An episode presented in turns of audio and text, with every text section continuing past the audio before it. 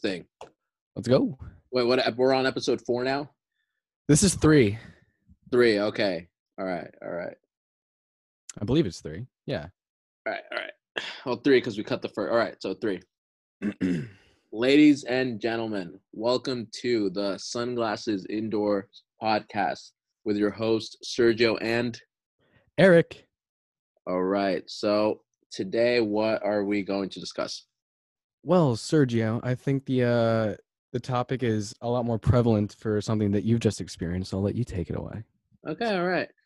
So I had the um I don't know how to put it, privilege, misfortune. Well, I had the opportunity to uh hand out some care packages to the homeless about a few days ago, last Saturday, and it just kind of had me dwelling on we'll say world issues and obviously we're not going to solve homelessness one podcast if we could well we might as well start I mean, it's it's it's worth the attempt. it's worth the attempt and what we're at it you know i don't know fix cancer wealth inequality racism well Was this um was this run through your church or some other volunteer uh volunteer organization? okay so that's a good question um but first let's just establish so we're kind of be focusing on first world versus third world problems and just kind of how that was brought to mind by i guess my recent experience um but to answer was it run through the church or an organization so technically neither uh i had a friend of mine raf had he had the intention that while covid was going on he felt hypocritical to attend anything church related and not be giving to the community in any way That's fair. so, right. So a while ago, he started um, just a little group chat with maybe I think there were four or five people in it. And he's like, "All right, let's just brainstorm some ideas. Maybe we can help some people out. Like, what do you guys think?" They started brainstorming some stuff, and then I I wasn't in it just out of spite of not being in another group chat. That, that's seriously. Okay. I, I, wa- I wanted to be in it, but I I'm like I don't need another group chat. If something's happening, I'll hear about. it, I'll come through. Um, but I had a friend of mine reach out to me. She's like, "Oh, like, you know, is this something you want to do? You should do it." I'm like, "Yeah, but you want to just tell me because I don't want to be part of a group chat." She's like, "No, no, you have to join." I'm like, "Okay, all right, I'll join." So I went in. I'm in the thing now, right? There's like five other people, and I know all of them. I'm like, "All right." So me being, um, I guess, a little logistics driven. I'm not a numbers guy, but I like. I like moving stuff. Like I don't like Yeah. things, you know, staying in place. So um, All right, yeah.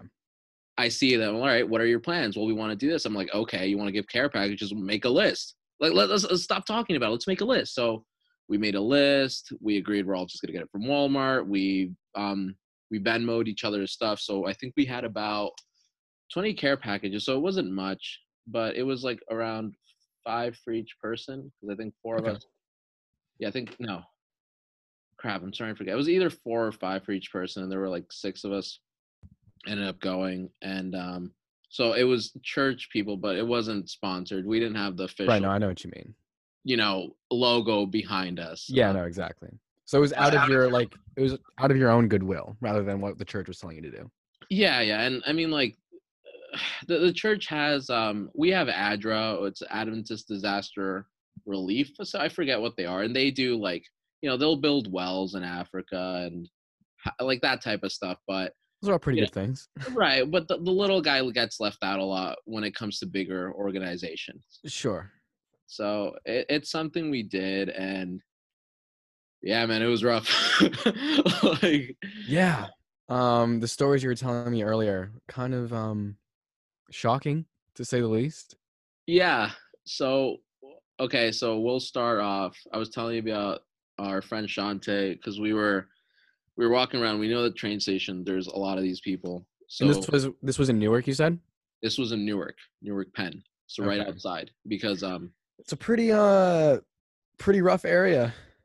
yeah, really really rough and There's no uh there's no easy way to put it. It's pretty it's pretty dodgy. it, it's it sucks. We we had um we had this lady, you know, the classic lady that goes at, up to you at every train station, like, "Can you help me? I swear I'm not drugs on anything, but you could just give me three dollars. I, need. I, I live all the way in Philadelphia, and I I left my children with the babysitter, and I yeah. I lost my. You've heard that story, Yeah, of course. You can get to you can get to Philadelphia easily with three dollars. yeah, but she's lying. her eyes are all messed up. I, I think she was on some type of amphetamine. Um, but that's the type of people you'll encounter in Newark, and it is Newark. So we started looking around. We, we had to be outside because once you're inside, you're technically soliciting, which can get you in trouble with the popo. So we're trying not Oh. to do that. Oh, so you're doing some clandestine volunteering. Technically, right? So Okay. like, you, you keep it low key, and we we went and we saw a few of them. It was literally under the bridge, and all right, well, like she's in her mattress, so let's go Hmm. talk to her. So we start talking. Her lady, this lady's name was Maria, and I forget how we hit it off, but she starts telling us that you know she she says he- she talks to her her father being god she talks to her father every day and that How did you start the conversation, or did you just straight up go up to her and be like, "What is going on? How did you get here?" so it's funny you say that because there is almost a script when you do one of these things just to kind of come to people and tell them where you're coming from you just go Okay. I'm so and so i'm coming from yada yada yada I, I have something for you it's that simple it's like if and how often does that? Do they actually want to sit down and talk with you? so that's variable um when it comes down because i've done situations where you know you're Like I'd imagine some of them are kind of like very reluctant to either talk about their stories or even talk to anyone at all. it's it's all a mixed bag because I'll tell you when it comes to we'll say homeless people or just people in need as opposed to an average Joe on the street because I've done both where you're straight up soliciting people like Jehovah's Witness style and then you're I've also done the one where you're giving to someone that needs stuff like Yeah. physically you know what I'm saying Yeah.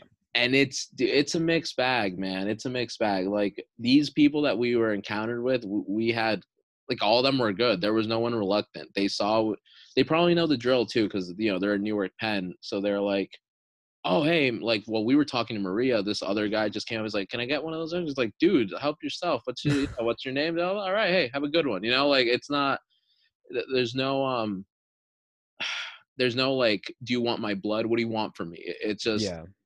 they, they figure out who you are i guess pretty quickly. Um but it's it's so it's iffy because there's people like that like maria that want to talk and there's that guy that i said just came up to and he takes it and he doesn't want to talk to you but he's thankful and then he just leaves and that's fine too i mean we're not there you know we're You not can't you can't force your help on anyone who doesn't want it. yeah yeah Or not help, but like even just presence. no and and they don't want it then they don't want it there's Exactly. Else that might want that. And you, you can apply this to anything in life but I was just about to say that. That doesn't just go with helping homeless people. it, it goes it goes everywhere but yeah so like i said it'll be a mixed bag. Like there'll you'll be surprised. Sometimes people just really need someone to talk to. Like just flat out. They really just need someone to talk to. And the fact that you were there there might not even be a spiritual inclination whatsoever but the fact that you wanted that you wanted to talk to them that that'll lift them up man. Like sometimes people's faces will light up. So like i said it's it's always mixed but with these people it was relatively good. So while we were talking to maria that guy came up and she starts telling us our like her story and her story was like i was telling you earlier was she got conned out of her own house by her family some years back.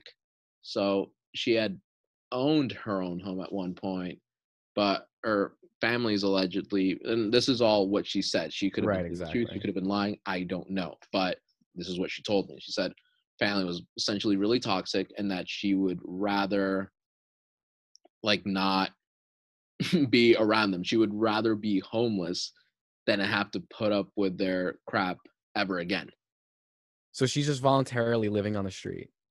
As opposed as opposed to living in a toxic household. It's that bad. it, it's that bad and i mean you know when you talk about support system that type of stuff like what, what i experienced this time um, was basically all the stuff they told me in a sociology course in college about homelessness was basically textbook like everything was exactly what they told me and a lot of these people and this happened with Shante too and she came to us while we were talking to maria so we didn't even hear maria's full story um, both of these people just horrible, horrible back. How old? How old was Maria? The one who got conned out of her house. So Maria, we're gonna put somewhere between, I don't know, we'll say fifty-six to sixty-two. Oh my god. Okay. Yeah, she's definitely older, and I don't know how many years she's been there. And then the other girl was 35 years old, max, and her background is really tough too because she had been molested and had her first child from being raped, and um, as a kid, she was basically constantly flagged by DYFS too. So that's And what's what's for anyone who's listening who might not know what DYFS is? man, I don't even know what DYFS is. They're the people that take. I mean, they're the people that take away your kids. If you know, it's like I'll, I'll give you an an example. Um, like here's one that happens in minority homes a lot because minorities still believe in corporal punishment, and we we can get on that on another episode. But the parent will, you know, give a spanking, and the child go, "I'm calling DYFS," which children will do for anything sometimes, but essentially DYFS is for domestic type of stuff with children, from what I understand, and they're the people that if you report and start a case, they will monitor. Like if you are watch Lilo and Stitch, they got the agent coming by to make this a good home.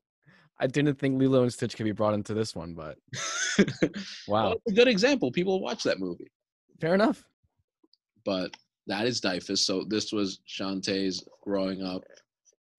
So she had that, and then, so then she had some other kids, and she was married at some point too. But then the guy that she was with was on, you know, one of those lists, like sex offender lists. Okay. So when they lost housing for whatever reason, she could apply to a home with her children, but she couldn't stay together with him because he wouldn't be able to get in that temporary, you know, government whatever home because he's on that list. So then they had to split. So now it's just her and her children. At some point, they get taken away after she did the whole, you know, what was it called? Like she had to do anger management. She had to she had to basically take classes with these socials workers to prove that she could provide a decent home. Um, and she did everything, but I guess it wasn't wasn't enough. And a big part of it, she couldn't get enough money to meet all these fees and all. She had to have like three hundred dollars a week or something. I forget what it was, but she couldn't make it, and so she lost her kids at one point, and then she was living with some cousin. And then i might be getting all these details wrong by the way but it was just a lot. She told us so much. Um she was living with her cousin. And then she was helping her pay rent but it turns out the cousin was already late on rent. So they got an eviction notice even though she'd been paying rent does that make any sense? Yeah. so she got an eviction notice and then she got kicked out. And so now she's homeless and somewhere along this journey now she's pregnant. This is what she said she's telling me. She's saying that most of these guys they don't even want to get out of here. She's like they come in and out they come in and out. Jeez. yeah. So that, that was what's our, what's the what's the allure to uh, being homeless versus not? I guess if you are coming from a situation like who was it, Maria? You said.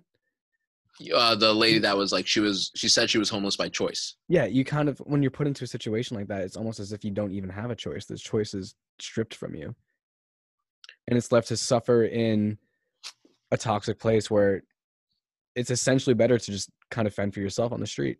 you you got to wonder how truly horrible her family must be Exactly. and you know every, everyone no no family is perfect we know that but there are definitely some families that excel at being horrible so Especially you don't even know if there's any sort of mental health issues that are involved.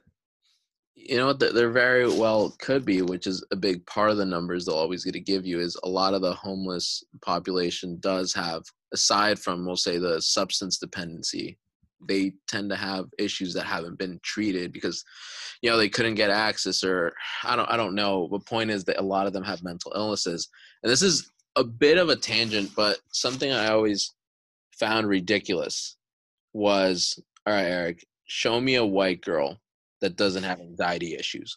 Show me one. all right, all right. You see what I'm saying? All right, show me some teenager that isn't medicated for ADHD or depression or something. So this is where I'm torn apart. Where I remember, like me being Hispanic, working class, seeing a lot of kids from the wealthier town in my because there were two towns in my high school. One was wealthier, the other was like middle to working, you know, or poor. We'll just call it what it is. And their worlds were drastically different, and a lot of them had medications, and a lot of them almost had the I would say the luxury to go in their feelings. like I'll even call it that the luxury to go in their feelings Mm-hmm. where a lot of the kids I knew growing up you know your feelings like your um I don't know it's just not a choice like like there's there's there's real crap going down and you don't have the time to get existential May- you might have that luxury right. to get into college but you know oh, like here's an example like There are more pressing issues to attend to, essentially. exactly so like you know you're not going to hear about some we'll say a latino or black kid going like ultra emo although it does happen and their hair looks horrible but you won't hear about that as much as say the kid acted out in some way. They, they cope with it differently. And i guess what i'm trying to say is how many of these kids might need to be medicated or some treatment but they just don't have the time luxury uh, insurance whatever it is. And then the That's other exactly it. Right? And then on the other hand, I'm looking at big pharma and how many of these kids they diagnosed that never de- needed a diagnosing. Maybe they just needed a good spanking. Ooh, that's a hot take. I said it. that's I a said it. I, don't flaming, care. I said it. I said it. that's a flaming hot take. What do you think? okay. I mean, I, I, I, I honestly, I don't know. I don't know whether if it's either because kids are essentially spoiled and they weren't disciplined enough and kind of got everything handed to them, or if it really is that we're just products of our environment right now and our environment is causing depression and anxiety at an alarmingly high rate amongst the youth. Yeah, I think I think back to um this thing I heard. It's this guy on on YouTube, Valuetainment, Patrick Bet-David. He's just he's basically an insurance guy by day, YouTuber by night. Talks a lot about business, different things. He's gotten he's gotten everyone from like Jordan Peterson to Bobby Kennedy Jr. on his show. Like Okay. the guy just I know I know you listen to a lot of Jordan Peterson too, right? yeah yeah not it kind of came out in that take there. Yeah, yeah, not so much nowadays. Not so much nowadays. Um, what I got from JP was Dostoevsky, man. Like you start reading Dostoevsky, it, it changes your mind, right? I need to get on that still. I need to get on that. Oh, I forgot to tell you to bring Vonnegut as well. Uh, dude, I'll, I'll I'll bring it. I'll bring it next time. But um, D- D- with Dostoevsky, okay. So quick tangent. What what Dostoevsky will do to you is is best said in some guy. Like, if you have ever gone to one of those historical monuments? You know, they'll have some guy playing George Washington or Ben Franklin. yeah. You know what I'm talking about? Those Yeah. historical actors, and they're at the place. So they, they had one of these guys. It was a documentary called My Russia, and they had a guy play um, Fyodor Dostoevsky, right? So they get to the guy, and you know, always pensive, intellectual Dostoevsky, overlooking the bridge, thinking.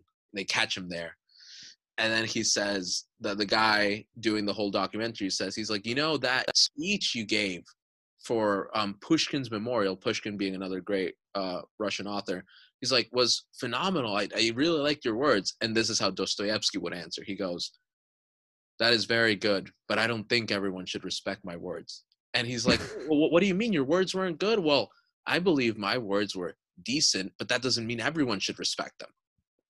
Sounds like Hemingway.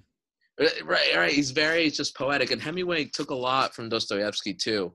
Um, a lot of the modernist authors were reacting to the Russians, but what he's trying to say is he he gives the yes, but actually no, to just about everything. I, I I love his. You know, they ask him, "Are you a believer?" And he takes a sigh He goes, "Today I am." So th- that's what I felt. the, that's the greatest non-answer I've ever heard. he the, guy is awesome do yourself a favor read crime and punishment or brothers karamazov Th- I they're- need to get on this train. It's been too long. I just I, I haven't read literature in such a long time. you know, you know. It's like I I wanted like I have all the time in the world to sit down and read, but just literally none of the motivation. could you listen to these posh a-holes talking about literature while people are dying on the streets? what um, are you trying to say? oh, I'm saying we have a good life. Is that's what I'm saying. Are, are you saying that our problems aren't as important as anyone else's problems? I'm saying we have problems, but they might not be as life or death as others. This is this is a pretty decent segue into the next conversation. I think. it, it is, it is. But just to finish, close on some open gaps is that is the biggest thing I took away um, from Jordan Peterson because I find with any mentor, whether it's real literature, you're just watching his lectures, you take what you want, but you also need to think for yourself, and you can't like. I would have failed my place as a student if I'm just sitting sitting here and regurgitating everything I learned from someone like Jordan Peterson or like Dostoevsky. If I can't add my own nuance, I've failed. So I'll say I'll say that much. So I, I you know I like them. and there's so much there's so much of academia this is getting into even more of a, a posh sort of just very privileged take on the world but yeah even even in academia they they kind of strive to maintain a certain status quo where i know a lot of people that i've talked to like who have different kind of radical ideas are kind of looked down upon by the by the people who are sort of supervising their work because it goes against everything that they've sort of tried to establish uh, it, it's it's horrible. You know, part of the reason this is gonna be a hot take. part of the reason. oh god I didn't do grad school is because I knew my ideas would be hated oh. long time. they hated him because he said the truth. Yeah, right. well, it is it is what it is because one of the issues I too have radical for college wow. To all right, look, academia wants to wants you to be no th- i understand. I'm giving you a a- hard time because it's it's really it's a sad reality. It's a paint by number radicalism. We want you to quote unquote rebel in this way we've set out for you. God forbid you challenge the status quo established by the post structuralists in the 50s and 60s, and God forbid you say anything horrible against David Foster Wallace. like they they want you we want you to speak exclusively about hierarchies and gender roles. And I'll stop right there. There is a conversation for that place. are you saying that those topics are just a distraction I'm saying we can talk about that and other things as well. ah okay that's fair that's fair Right, right. But one of the frustrating things I had, I remember, oh, this is, I'm ruining any future career I could have had. I remember I went, yeah say goodbye to your academic career yeah, it's gone. It's gone. mine too I went to this awards. It was for my department, and there were the different ones. I was getting inducted to the honor society, and there were also kids that won, you know, different things for different essays or poems they've written. And some of them I recognized, and they were classmates of mine. I was like, oh yeah, like so and so, brilliant. So and so, I'm like, I know they're a good writer. I know she's a good writer. Like I I know these are, like they're the best. I know that. But there were other kids that when I would see them get up, I was like, you know, that's the third award we're giving about a paper about Shakespeare and hierarchies. Would it kill you to do something more original?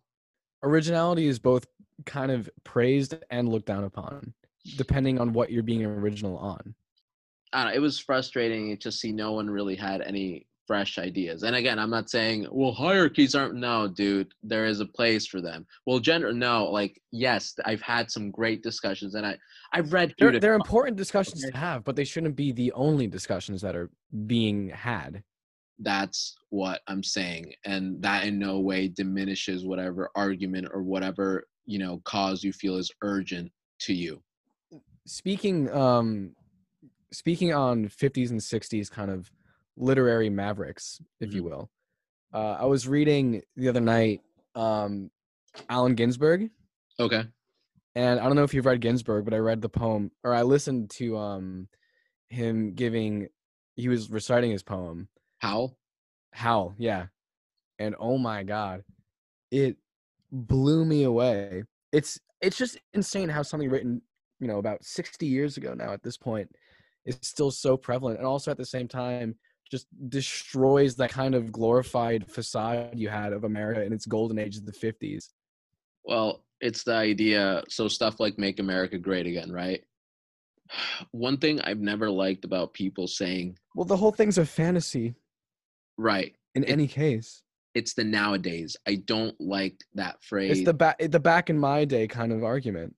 you know because back back in my day it was never real okay we live in a corrupted selfless world. I'm not saying there's not any hope and i'm not saying there aren't any good people. I'm saying this is the over prevalent force. We live in an imperfect world and sometimes some people win sometimes other people win. But to claim that at any point things were way way way better it, it's just not true. I'm sorry. It's not.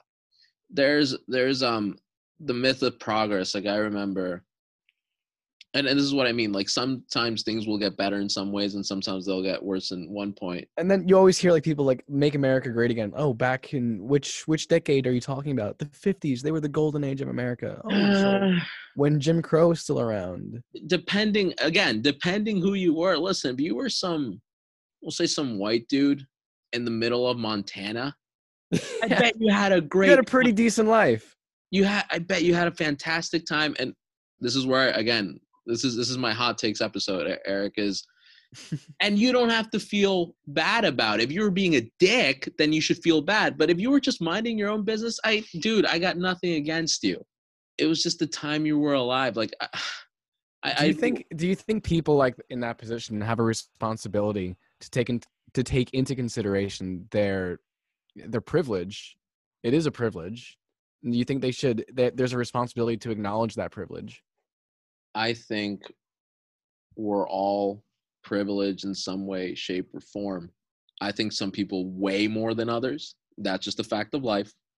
And I think you do have a responsibility for we'll we'll say your place in the strata.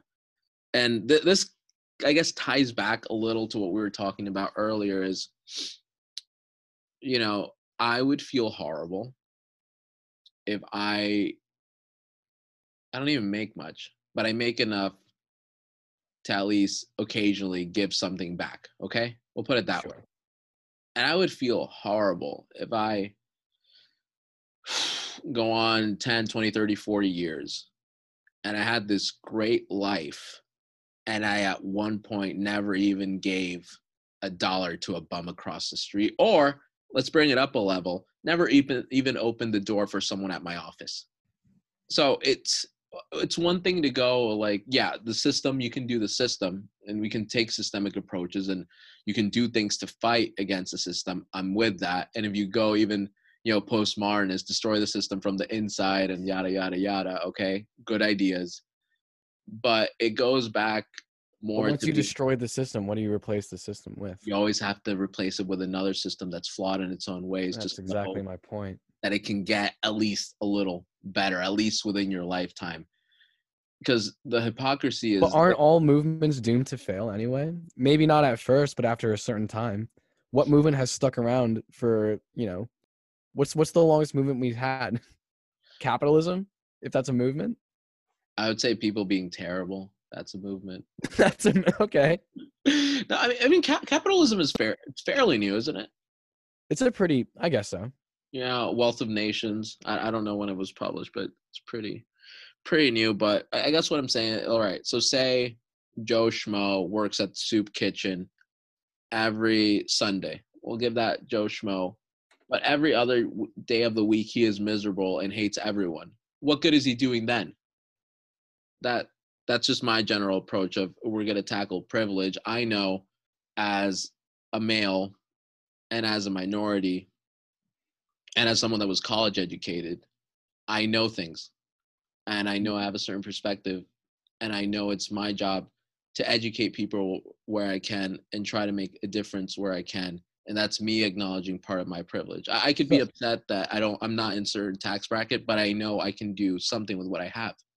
I have a I have a question for you in that regard, then. Mhm. So being being college educated and also being a minority and an immigrant, is there a certain level of guilt, I guess, that comes along with that? Well, that's a good question. when you when you say guilt, um, yeah. So you, you can acknowledge your privilege in that 100%. regard.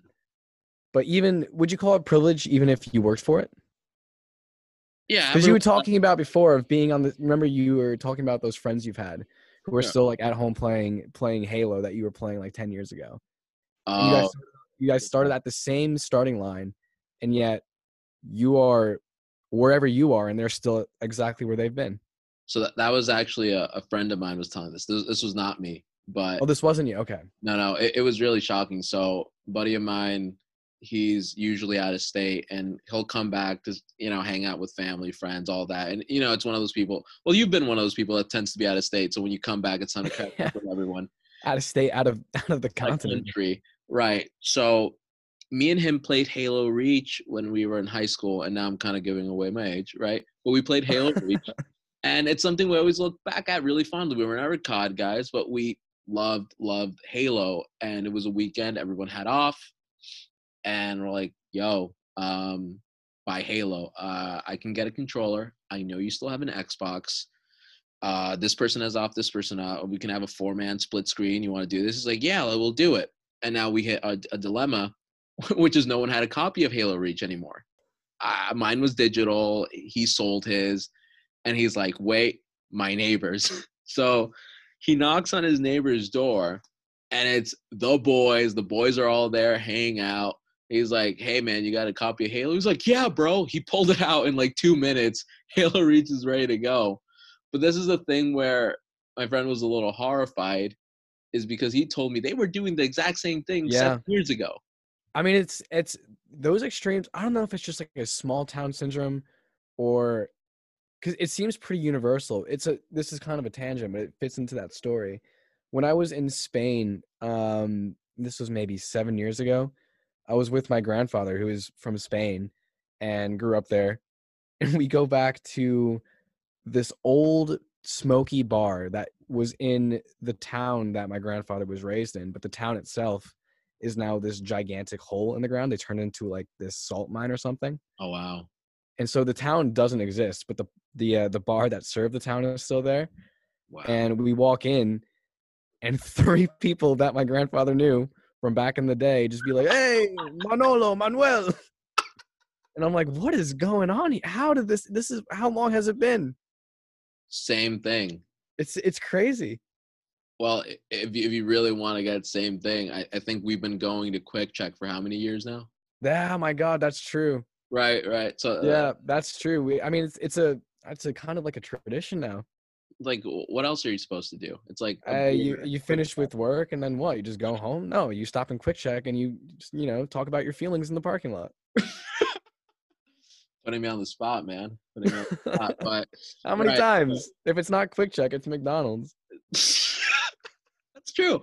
But go, going back, dialing in when you were talking about guilt, it's it's a weird thing because when it comes to immigrants, everyone has a different backstory, and I think the if you ever watched um Because success as an immigrant is what the American dream is. Literally, like that is the American dream. it's it's you Coming know, coming to the country and finding success when it's not guaranteed to you. coming to the country, buying a house, and establishing a family against all odds. That that is essentially it. As, as long as you make more money than your parents, you're technically already like you're good. Yeah, Right. but our generation, that's gonna be it's a different that's a different topic. It's entirely. no, we can get into Gen Z at some point, but Dude, my Yeah, parents so- are my parents are boomers. my, mine are Gen They X. just they just reached the boomer cusp. Oof. They are the tail end, like last year boomers. So Yikes, the very end. Well, we're very end millennials. that's Um, true. Yeah. When does when does millennial cut off? I think it cuts off. I think ninety six or ninety seven. One of those. Damn, we really are. we really are last years. Last last years, but, But that yeah, just, I feel like when you are at that tail end, it doesn't even count anymore, because all of the all the people who actually like experience those generational issues and sort of generational, I don't know, character characteristics, they're all like years older than us. Like millennials are now in, like in their 30s and mid 30s. We're in our mid 20s. Right. I feel like are are we relate closer to what is it Gen Gen what? What's the next generation? Gen Z. Z. We're, you know, whether you're Gen Z or not, I think that comes down to how much you use your phone. Dude, I you don't want to know. right. I don't want to know. The thing is, Uh, my phone the phone tells you how much time you spend on it, I don't. I don't. And it reminds you of how much of a loser. I don't need to be reminded either. But when you, when you were mentioning, um, you know, guilt and that kind of stuff, every so cloudy with a chance of meatballs. There's a real of all the things cloudy with a chance of meatballs. Okay? that one caught me off guard. No, I'm telling you why. There's a scene where their helicopter plane pilot, I don't even remember anymore, but this Guatemalan guy flying it. He's just flying. He's having, you know, they're trying to get through a storm.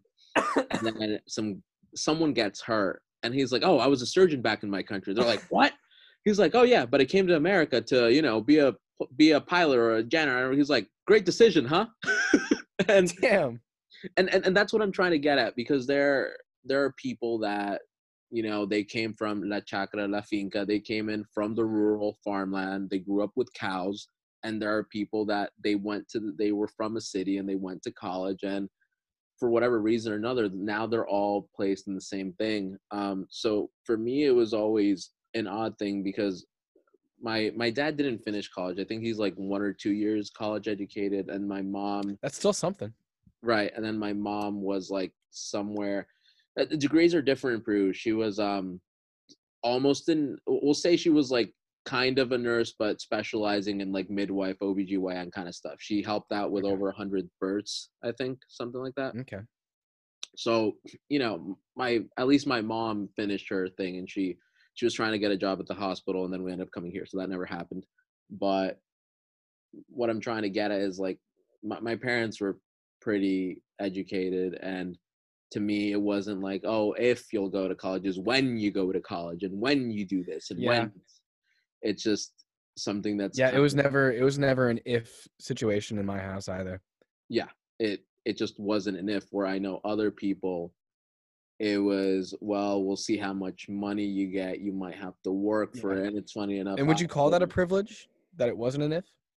um well i ended up having to like basically scrounge all up the money by myself Yeah. but uh, the thing where so the privilege i think i had is i had my parents always supporting me they were Mhm. always for it they wanted me to do this so the fact that we'll say they weren't able to provide everything financially right because they just couldn't and hell most families just can't provide everything financially um you know that that wasn't that wasn't a take back I, I would say the real privilege is that you know they, they sent me to a private school for was it fourth through eighth grade so I, I had a good foundation and you know the presents i would get for christmas from my aunts and uncles were books and documentaries like they you know they they made me a posh prick we'll, we'll put it that way I guess you can yeah, I guess you can put it that way.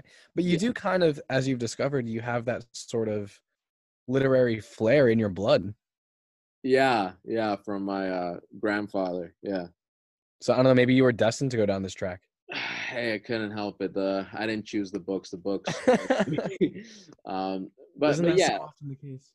it, it wasn't like some kind of ever feeling bad because now this is where like the pull yourself up by the bootstraps part comes in is y- y- look i, I could have done what a lot of people do and just stay at community college for five years or get some girl pregnant along the way.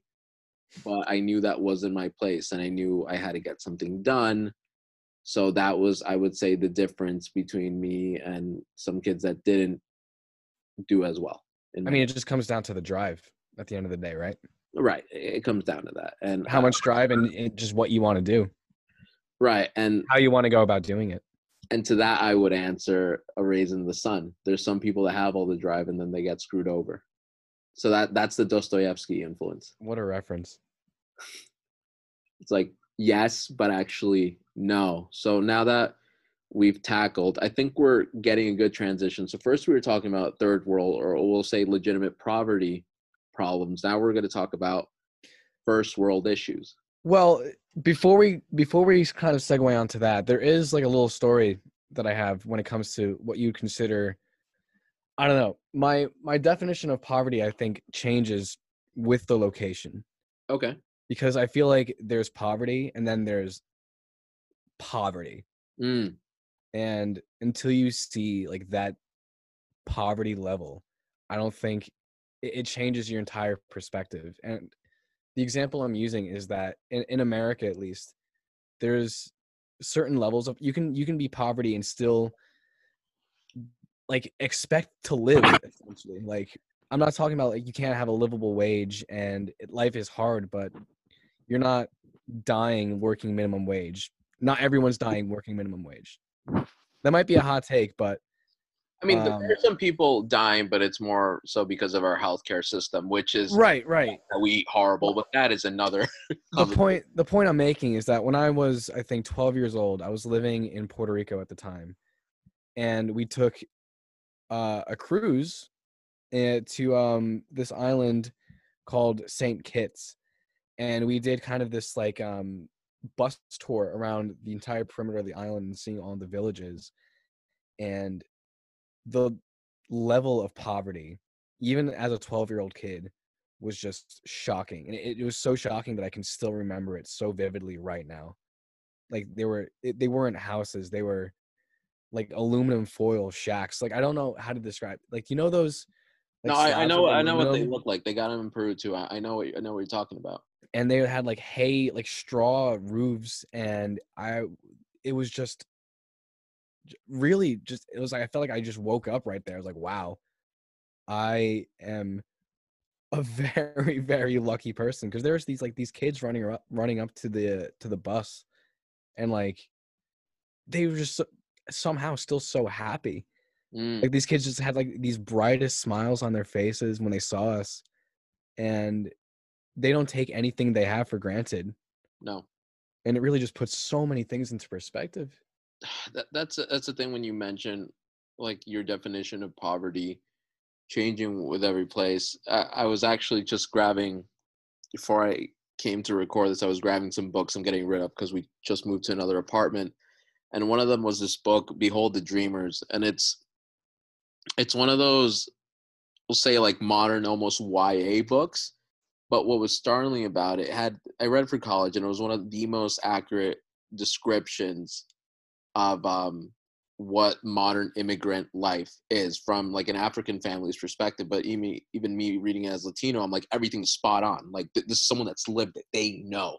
yeah And one of the things I was going through the pages before I gave it away was there's this quote.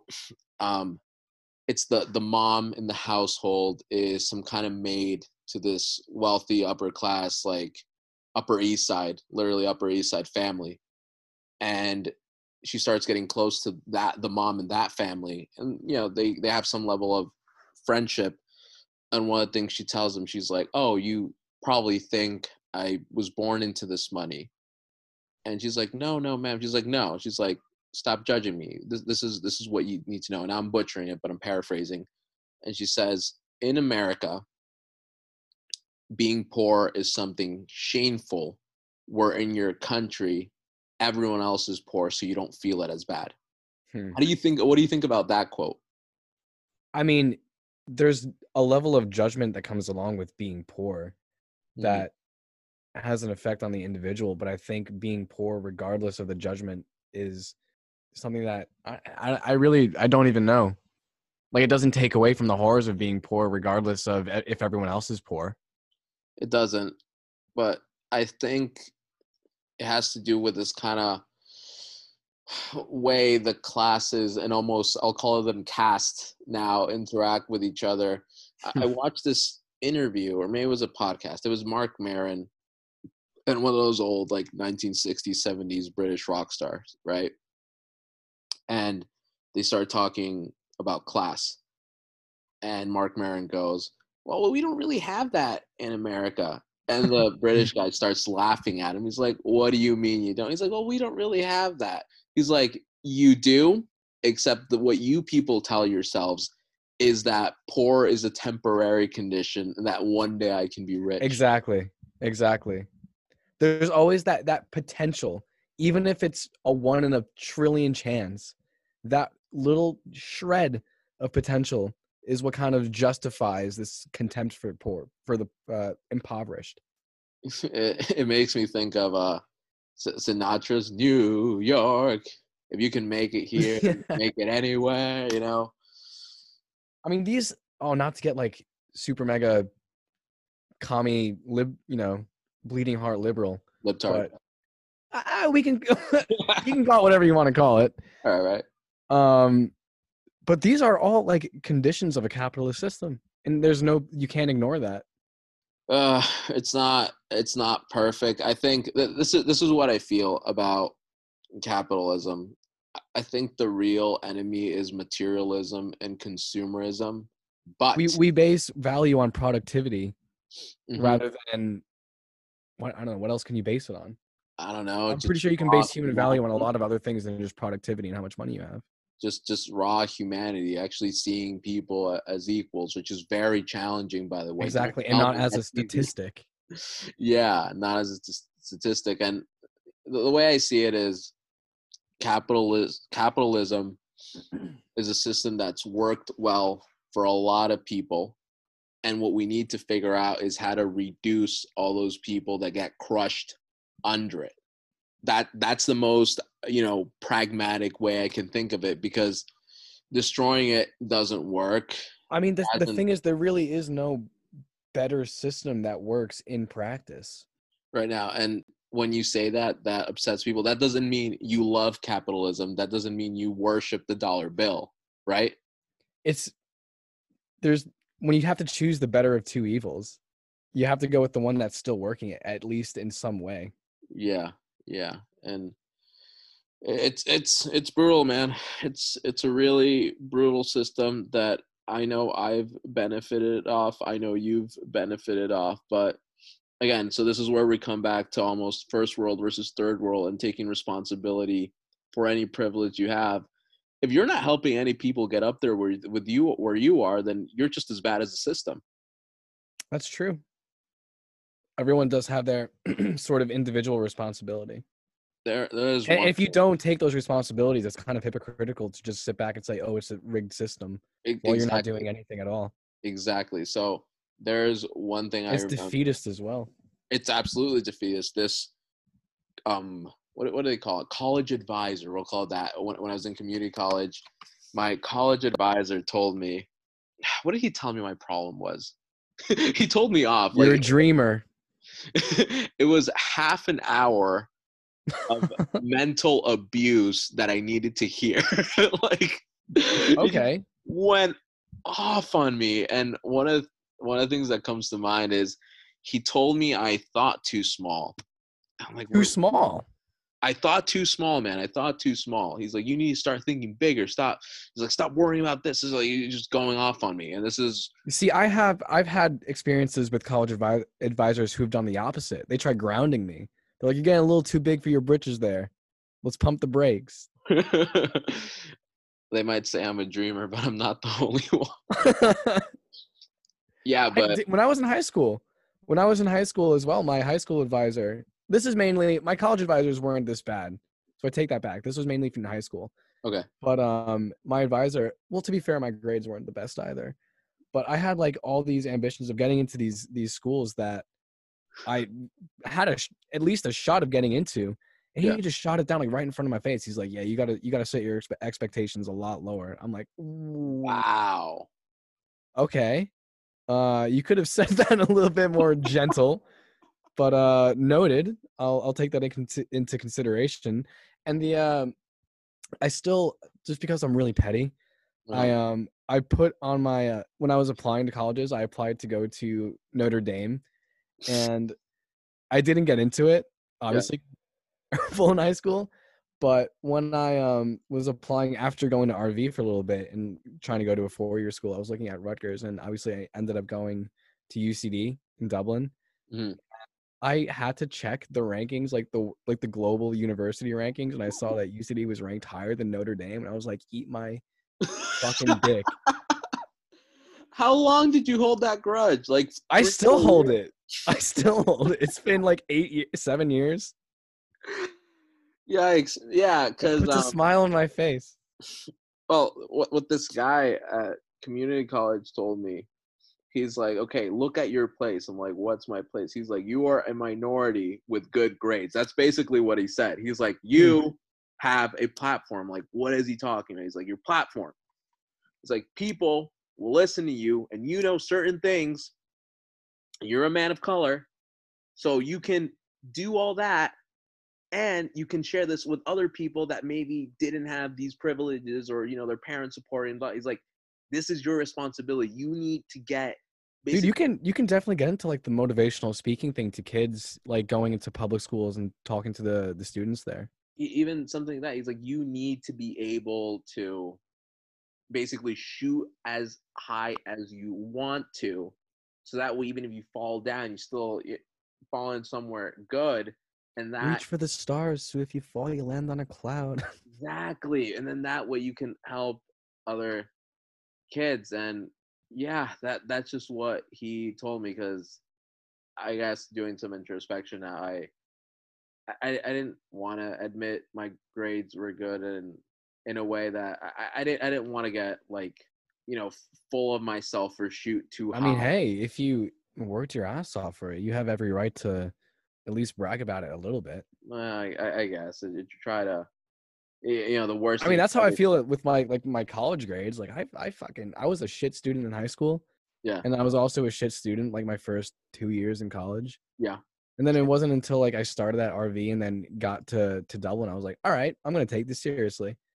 And I did and I worked my ass off and hopefully things start paying off. Nothing's nothing's happened yet, but community college is the greatest worst place you can ever go to because it just I I I have such a love hate relationship with it because when I was there, I was like, all right, I have you know something to work for. I'm not going to be done here. I'm going to go to a four year college, and if I get good grades here, it's going to help me get into that. But at the same time, I was like, I was so I was so ready to get out. I felt like I was kind of I was felt like I was going to be stuck there. It's right an easy place to get stuck in, as we've seen with people we've met there. but without getting too much into our personal lives dial- dialing back a little and i do want to end on this. So we covered we'll say poverty.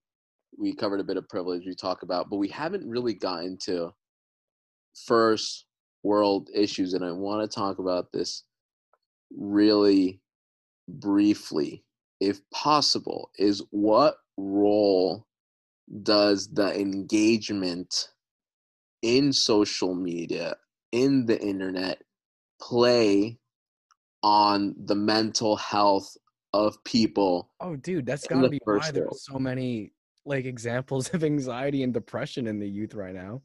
Well, not even just in the youth, but just in general. because those are the issues the first world and the wealthy face is all mental Well, yeah, yeah, I guess so. To an ex, yeah, to a large degree. so i mean there are people you know they they're they're born with you know conditions and that i'm that, that's not to say but you know for the most part when when you're well fed and you don't have to worry about But the mental issues are still as debilitating, or even more so than, you know, what, what uh, financial difficulties or maybe even more so to be honest maybe more and like it's not like one they're mutually exclusive feelings that you can feel things separately when when you have like those kind of something like depression or anxiety and you are experiencing um financial hardship that only amplifies the feelings of everything else and just creates this cyclone Yeah. Yeah.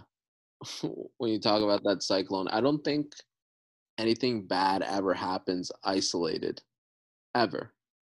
like if your car breaks down, yeah when one thing starts hap- when one thing goes wrong everything else goes wrong. everything else goes wrong. Like your your car murphy's law starts kicking in.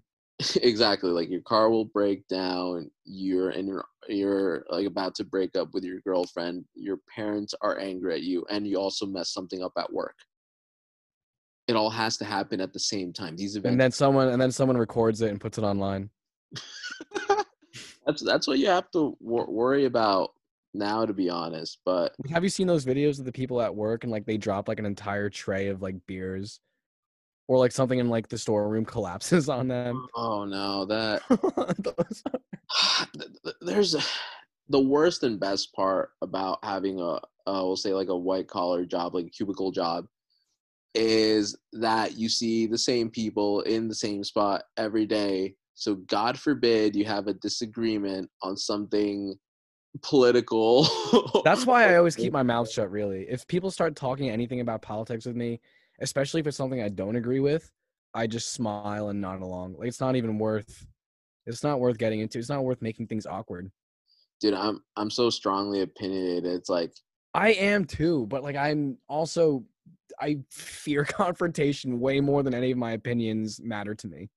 I fear confrontation with my bosses. I do not care what my coworkers think. It takes I it really takes don't. it takes a whole lot for me. Like I can obviously sit down behind my computer and argue with someone online, like a wimp. but well, yeah, obviously, I'm not saying I'm not, but um, when it's in person and they can do something about it, yeah.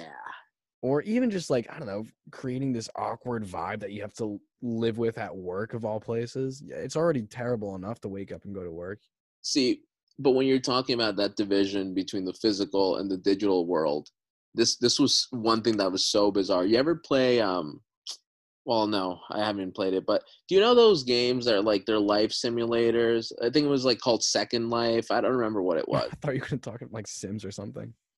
Kind of kind of but it's you get to go in this virtual world and in this world i don't know you get to be a furry or a jedi and you, you know what i'm talking about? It was a big game. Sure, sure. yeah but stuff like that or, or even like i forget what they called it but playstation 3 had it where you'd go around there was a movie theater and all these things you can talk to other people on playstation.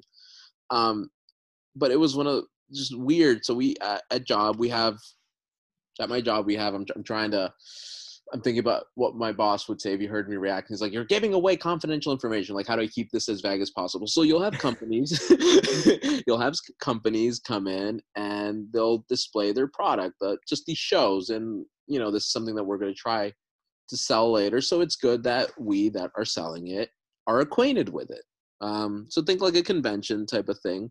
And usually these would be in person or hosted somewhere or they'd come to our location and they'd do the whole shebang. Everyone gets a free t-shirt or a free something right? They give out free swag. But now because of covid it's being hosted in this weird video game type of thing. And i saw the screenshots from it. And it's so uncanny. Really like really Black Mirror. This is like an episode of Black Mirror. Don't they go into that where you like get lost in this virtual world and you can't distinguish between virtual reality and reality reality? my guy That's, it looks the movie Avatar. it looks like those CD-ROM games they would have at school. that, that's what like. There's a layout. um, it's like a one-shot JPEG almost, and this is where that is, and that is where that is. And then you have to walk your character over there, and then now you'll be at this presentation or that presentation. oh, that's that's unsettling. But this is professional, and you are tied to your company while you're at this virtual thing. That's why can't they just do like a video meeting? Why why go through so many extra steps that are just eerie? Oh, dude, corporations are, are all about extra steps. I guess. There's like you can't again trying to keep confidential information. Okay, like those taquitos we had, you can't just open a taquito. No, okay, you need to write down how many taquitos you had, when you opened the bag, how the bag was disposed, how they were heated up, and whether or not they were all eaten. Because Okay. we have everything documented. okay. And if you don't do it in a set order, it's going to cause problems for another department. So please try to do it this way. And you think it doesn't matter, but in two, three months from now, someone is going to come knocking at your door and ask you where the garbage went for that taquito. I'm see, I'm not. I wish I was making this up, but every little thing that you think is unimportant is being documented, and you you made a mistake, it's gonna get found out. So there's no point in lying about it. Like I had oh, I, I did this one big mistake. My first like around, I think it was my, my third week there, and I had no choice but to tell them, "Hey, I messed up. Like my email could not have been more just straightforward. I messed up. And their answer was so great. They're like, thank you for your honesty. Now, what are we going to do with all this stuff you sent to us? And they sorted it out. But again, Oh, did you get any sort of reprimand? no, A little slap on the just- wrist? they were just happy. Again, I can't go into details, but they were just happy that a bunch of stuff. Um, they were just happy that essentially our customers' order got doubled because of my mistake. Okay. and they were hey they bought all of it so we're happy and that and right that even then i'm on red line on what i'm about to say feel hr like writing the email you're not supposed to disclose i'm like "Uh, that, that's about as much as i can Well, say don't I don't get yourself don't get yourself fired on here. i didn't say any states i didn't say who i didn't say what we sold No boundaries were crossed.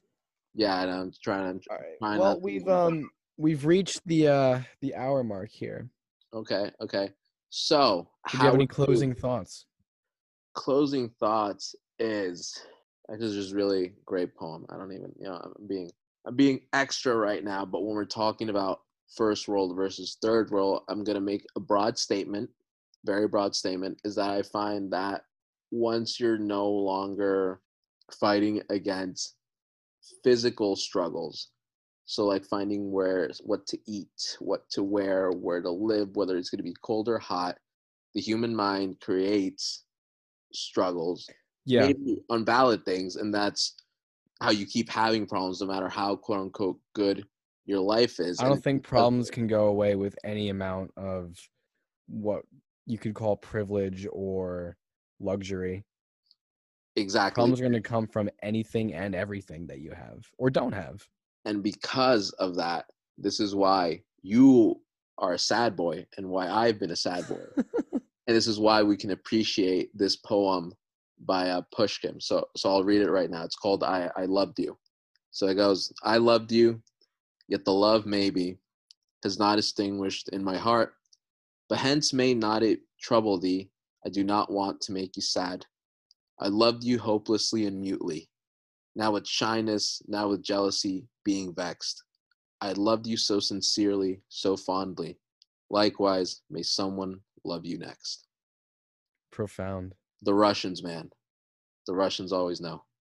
So, with that poem, any closing thoughts, or should we just close it there? Well, I'm, you're gonna I'm gonna be left to chew on that for a while. It's a good one. It's a very good one. And, and now these are first world problems that we get to go in our feelings and think about a poem. Well, my question to to close off is does are we not allowed to be upset because someone's having a worse time? Is that is that a fair argument to make? It's like saying you're not allowed to be happy because someone else is happier than you are. No, that's ridiculous. I think Are they two different things? I think they are different things, and I would say you're absolutely allowed to be upset because I can't deny you your reality. I can't deny you your feelings, what what you're processing. I don't know what you're going through. But what I can say is just don't let it get the best of you. I mean, everyone's fighting a battle in, in some degree, somewhere. If it's financially, if it's emotionally or mentally, You're, you're Physically. something. with an illness, you know. Exactly, exactly. So it doesn't mean, you know, just because someone has it worse, you're not allowed to be upset. It means take the stuff that you do have going for you and be grateful for it. And once you get through it, maybe see if you can help someone else. Because ultimately, when you bring joy to others, it makes you feel good too. Damn. Well, thank you everybody for listening to the Enlightening podcast where we try to enlighten everyone who listens. I think we solved homelessness with this. We really did. Pack it up, boys. All right, we solved one. Homelessness is no more. All right, guys, thank you for tuning in. Goodbye. Thanks for tuning in, guys.